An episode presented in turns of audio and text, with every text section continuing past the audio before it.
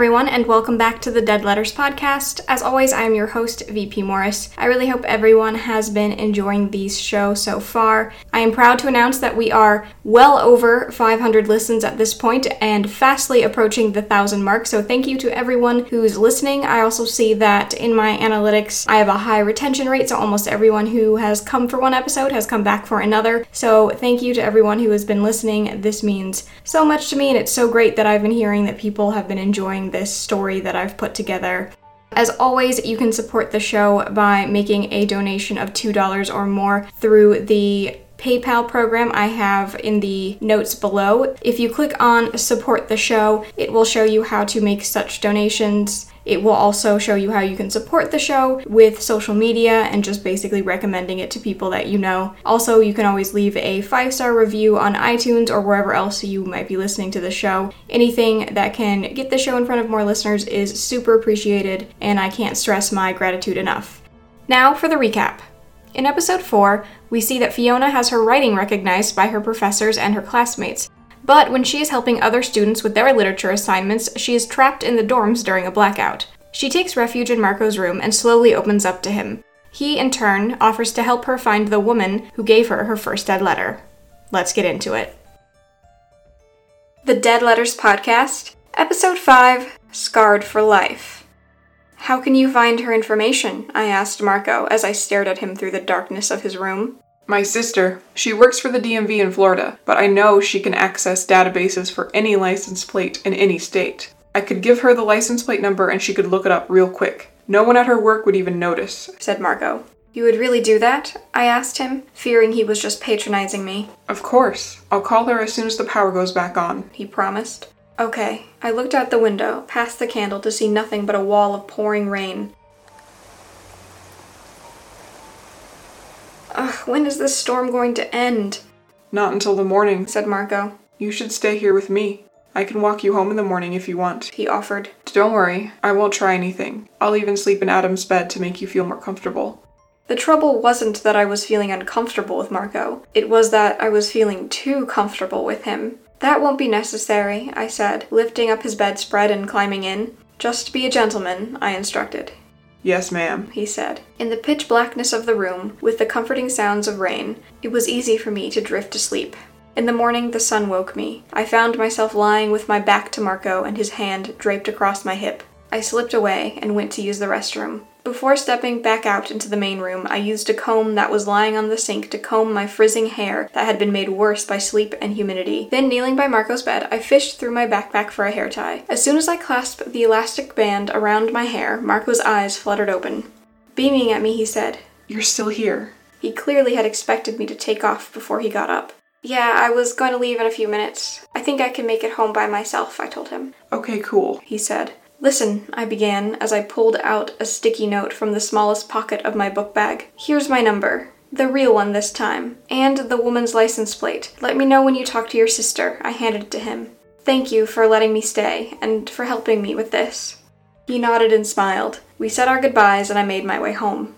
As I turned the corner on McAllister Street, I could see Paul's little green Nissan parked outside the front of my house. My stomach sank with guilt. Paul had probably been worried sick about me, and he barely crossed my mind when I was curled up with Marco. I was such a horrible girlfriend. I rushed home, finding him in the kitchen with Morgan. There you are! cried Morgan with a look of relief. Oh, thank God. Paul rushed over and threw his arms around me. Relax, guys, I'm fine.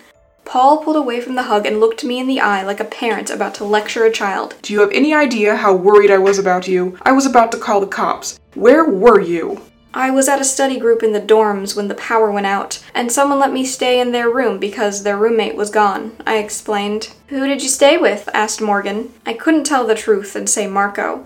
It would only send Paul into a jealous tailspin. Julia, I said. She's the worst. How did you even last the night? asked Morgan. It wasn't so bad. She's quiet when she sleeps, I joked. Why didn't you tell me or tell anyone where you were? Paul asked, his tone still serious. I didn't think it was a big deal. Plus, I turned my phone off to save power, thinking the storm would only last an hour or so, but by the time I realized I had to stay the night, I had forgotten about it. I lied. I was enjoying my time with Marco so much I had forgotten about the world that existed outside of his room.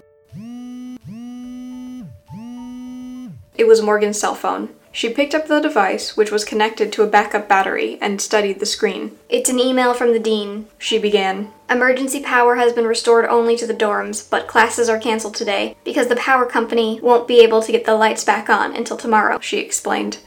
A look of relief washed over all of our faces. You know what that means. Morgan reached for a bottle of cheap white wine we kept under the counter. Day drinking in my pajamas. You know that's not good for you. said Paul. God, how old are you? You sound like my dad. She stuck her tongue out at him as she poured the wine into a used coffee mug. Paul wrinkled his nose at her. That's disgusting. At least wash it out first. Whatever, said Morgan, turning to run up the stairs and shout at Grace. Grace, we're day drinking 'cause no school! I rolled my eyes at her and laughed. You're so much more mature than girls your age, said Paul with a smile as he leaned in to kiss me on the forehead. Thanks, sweetie, I said. He opened the front door and I walked with him to his car. Listen, he began. You know, Thanksgiving is only a few weeks away, and I don't have enough money to fly home to see my parents in Ohio, so I was wondering maybe I could come with you and meet your family and have Thanksgiving up there? Oh, I was surprised. I mean, I'm not sure if you'd like them my mind filled with images of my large Irish Catholic family chock full of loud-mouthed redheads who were going to swear at each other as they passed around food and grilled Paul about how much of a Pats fan he was. It's okay. I just want to spend time with you and get to know you more, he said. I know that he partly meant it, but I also knew there was an ulterior motive to wanting to spend a major holiday with me. He wanted me to feel like we were moving to a serious path, so I would let go of my prudish ways and finally sleep with him. Um, I'll call and ask, I said. My dad isn't going to be too friendly, especially to any guy I'm seeing. I think I can handle your dad, he assured me. Okay, well, I gotta clean up after being away from home, I said. Let's just figure this out later. Alright, I'm working all day. Turns out the restaurant still has power, so that means I must report for duty. He did a fake salute and opened the car door. Get out of here, I said, laughing at his goofiness, and I gave him a peck on the cheek. As soon as he was gone, I checked my phone to see if Marco had talked to his sister yet. Other than a few missed calls and texts from last night, nothing new had come in. I know it was early, and he had just gotten power back, but I was dying to know who that woman was and if she could explain these letters to me.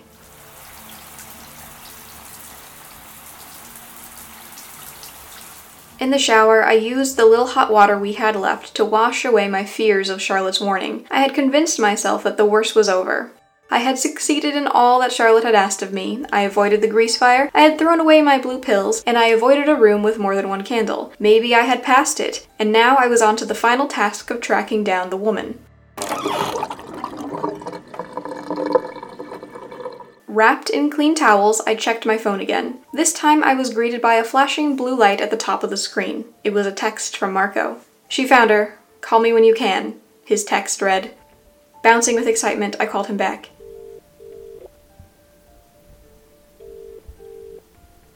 Hey, it's me. Hi. I could hear him smile through the phone. Did you get the information? I asked. Yes, I did. Her name is Heather Kang. She lives at 456 Jessup Road in Westchester. I was able to find out that she is a 48 year old real estate attorney who just moved here six months ago. Wow, thank you for getting that for me. Now I just need to figure out how I can get to her, I said. Can I come with you? He asked. I don't want you confronting this woman alone. Unless you're planning on taking your boyfriend with you, he added. No, Paul won't. I stopped myself. Paul wouldn't understand, nor would he approve of what I wanted to do, but I wasn't going to say that out loud. Paul isn't going to be around today. He's working. So, can I come? He asked. Sure, but I have to borrow my roommate's car. I'll pick you up at the dorms, I said. Downstairs, I found Morgan on the couch with a bag full of Cheetos on her lap and a mug of white wine in her hand. Breakfast of champions, I laughed. What? Don't judge, she said, her eyes already getting glassy. I go over to her and wrangle the mug out of her hand. Why don't you give day drinking a break? It's not even 11 a.m. Uh, fine, but move out of the way. I'm binging Parks and Rec. Scenes from the fictional town of Pawnee flicked across Morgan's portable DVD player that she kept fully charged in case of emergencies. Only if I can borrow your car today, I said. Just pay for gas and try not to crash it, she said as she sloppily tossed her keys from the coffee table in my general direction. She missed me by a good six inches, and I scooped the keys up from the floor. In a flash, I was inside her ancient Pontiac, waiting for Marco to meet me in the school parking lot. Was I being crazy? I asked myself. I'm tracking down this woman to ask her what exactly? I was starting to doubt everything. Marco knocked on the window and I let him in. He was dressed differently than before. Normally, he hid himself in baggy clothes until he was just a blob of black fabric with a face peering out from a hoodie or a cap. Today, he was wearing fitted black jeans and a dark purple button down. His floppy black hair was combed back, giving him the look of a gentleman from the 1950s. Wow, you clean up nice, I told him, hoping he didn't catch my eyes darting across his face and body. Thanks, he said. What's the occasion? I feel underdressed. I look down at my outfit of black yoga pants, fuzzy boots, and a workout top with a leather jacket on top. Laundry day, he explained. It's all I have left to wear. Right, I smiled at him. He pulled up directions to Heather's house on his phone, and in less than an hour we were outside of her home. It was a large colonial with white pillars and black shutters. A cast iron fence with thick thorn bushes guarded the perimeter of the property. So, what's the plan? asked Marco, looking at the front door. I was just gonna walk up to the house and ring the doorbell, and if she answers, I'll tell her that Charlotte sent me to talk to her, I said, not being able to think of any other type of plan. And what if she asks how we found her? He crossed his arms over his chest. I'll just say the internet. Come on, let's go. I want to just get this whole thing over with so I can go back to my life. To our luck, the gate that led to the stone walkway through the yard was open. The two of us tiptoed up the steps to the door as if we didn't want her to know we were coming. I rang the doorbell and a soft ding dong rang out through the house. We waited. Nothing happened. I rang it again, then tapped the gold lion's head with the knocker on its mouth against the dark wood of the front door. She still didn't answer. Feeling defeated, I turned to Marco. Maybe she's in the backyard and can't hear us, he suggested. It's 40 degrees. Who is hanging out in their backyard in a day like this? I asked him. Well, there was a storm last night and everything is a mess now. Maybe she's cleaning up the backyard. She strikes me as the type who likes to keep everything neat and perfect, he said. That was true. Her pristine clothes and formal mannerisms from our first encounter told me that Heather was a perfectionist. We walked to the back gate that was easily unlocked by reaching our hand over the top. Heather, I said in a whisper. Mrs. Kang, are you home? We walked further into the yard. It consisted of a large grass lawn, an outdoor kitchen area, and a table for entertaining. The storm had blown branches and debris all over the yard, sullying the otherwise pottery barn perfect appearance. I called out her name once more and tapped on the glass of the back door of the house.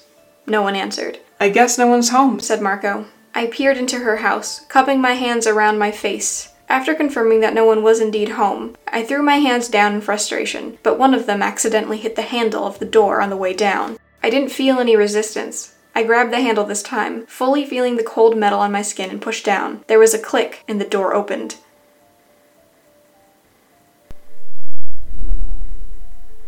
Fiona, no, said Marco. His dark eyes were now big and round. Let me just peek in. I want to see where she's been hiding my final letter and leave. It won't be more than five minutes. No, this is too much, he said.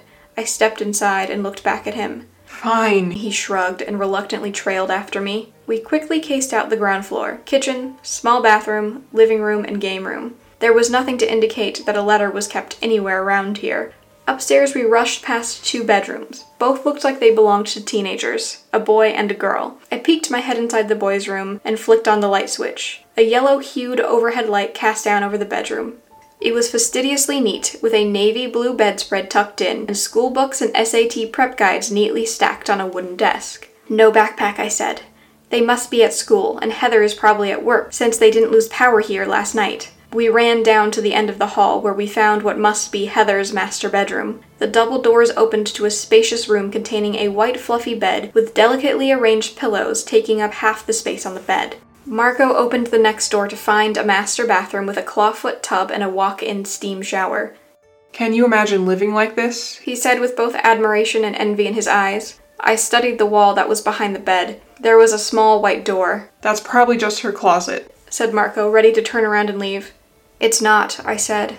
This is different. I walked towards it and pushed on the door. It opened. Inside, there was a small office with a desk pushed up against the window. On the desk and the surrounding shelves, there was nothing but paperwork that had to do with Heather's law practice and her personal finances. I didn't think I was going to find anything until I pushed a legal notepad to the side and saw a scrapbook hidden underneath. It was thick, with a green and purple marble cover. I flipped through page after page of old newspaper clippings and black and white photographs. I knew these people couldn't be Heather's relatives, at least not by blood. Heather was Asian, but everyone in these photos was either Caucasian or African American, and all of these photos looked like they were taken years before Heather was even born.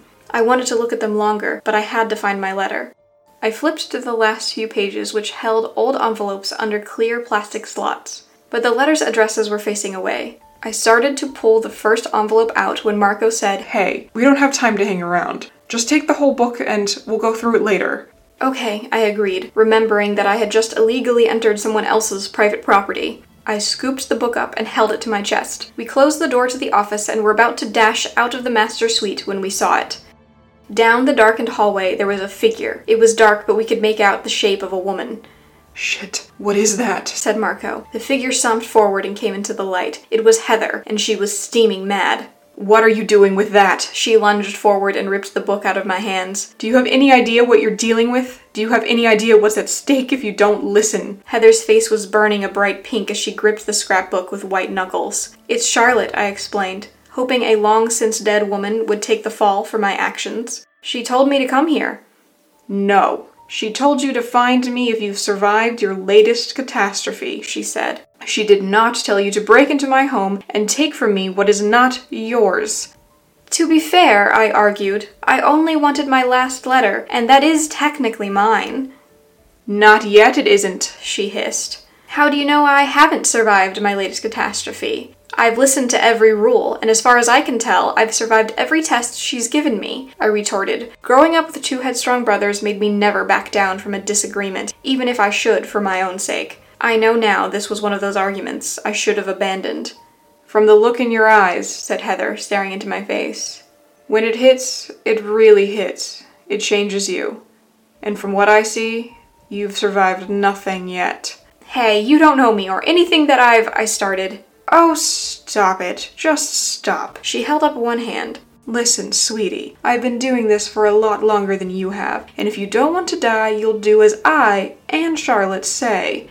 No, you listen. I've had enough of this. I'm sick of people who don't even know me telling me how to live my life and that people will die if I don't. It's insane and ridiculous, and I'm sure nothing bad will happen if I don't follow everything that Charlotte says to an exact T. I felt like I was foaming at the mouth with anger. Do you want to see what happens when you don't listen? When you don't take her seriously? she asked. Yes, I do, I said. Marco grabbed my arm. He had been stunned silent up until this point. Fiona, let it be. But I was in too hard. I wrestled my arm away from him. Yes, I want to see. I'll show you, said Heather. She was wearing a finely knit black sweater and a green and red Hermes scarf tied around her neck. She feverishly untied the scarf and let it fall to the floor. She then crossed her arms over her chest and hooked her fingers at the bottom of her sweater. She began to lift up. Whoa, what are you doing? Marco asked. She said she wanted to see. With one swift motion, her sweater was off and on the floor. Heather stood before us in a black bra. Around her torso and arms, thick red scars stretched across her body. They looked like painful burning flames that ripped their way up and across Heather's body with swift and thick strokes. She barely had any untouched skin left, and on her throat, a large bumpy scar stretched across her neck with medical precision. This, she said to us, this is what happens when you don't listen to Charlotte.